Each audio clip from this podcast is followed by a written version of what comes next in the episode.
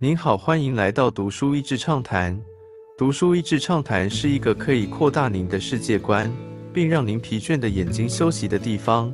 短短三到五分钟的时间，无论是在家中，或是在去某个地方的途中，还是在咖啡厅放松身心，都适合。面对全新时代，李开复在本书中谈的其实不是技术。而是面对 AI 这种新技术时的改变，其中谈到的人工智慧可能的未来与问题。虽然本书成书已经有一段时间了，但如同书中所提的，是 AI 人工智慧从发明的年代转向实物应用的年代，而这个年代已经开始了。从去年到今年，新闻媒体跟社交平台上都不断有 AI 相关的消息出现。也能够从这些消息中得知，AI 技术正在快速的不断进步。我们的年代已经开始从专家的年代和武进备年代的关键科学家，走向资料的年代，Data 就是 AI 时代的能源。这些时机让中国有些方面体现了前所未有的优势。作者是这么认为的：文化差异与庞大的市场。李开复首先在书中描述了一个常见的景象：一般外商进入中国大陆时的水土不服和为何无法接地气，描述的非常贴近我在大陆看到的状况。即使台湾企业有着同样的语言，常常我们也会落入这样的境况。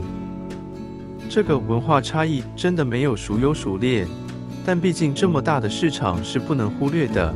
而且必须理解市场，而非寄望市场照我的想法走。不只是在科技业，之前我读到关于电影产业，也是一样的脉络。If you want to be successful in China, you need to make China feel important。中国合作伙伴给好莱坞制片商的建议。李开复的描述很具体，不是像一些媒体看到表面现象如狼性或是山寨而已。建议阅读时，先放下过去固有的成见或印象，也不用太纠结在表象，而是更多体会背后的原因和条件。独特的市场引出的独特竞争。李开复提到了第二个重点，则是看见中国思考 AI 截然不同的路径。理解之后，会发现它开辟了另一种生意手法。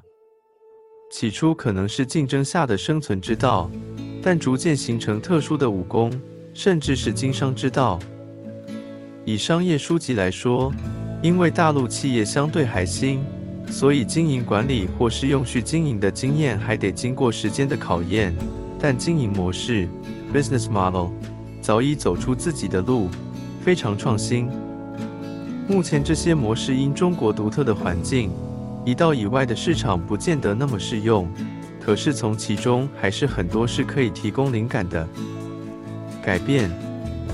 本书综括了中国在人工智慧这一领域的崛起，从山寨到世界级创业家。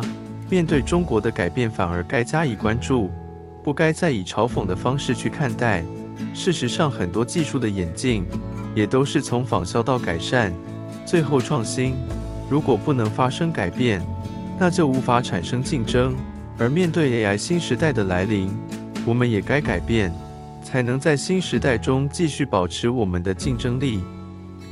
今天的内容就到此为止了，十分感谢大家收听《读书益智畅谈》节目。如果对我们的内容感兴趣，欢迎浏览我们的网站 dashiz 点 net，或是关注我们的粉丝团“读书益智”，也可以分享给您的亲朋好友。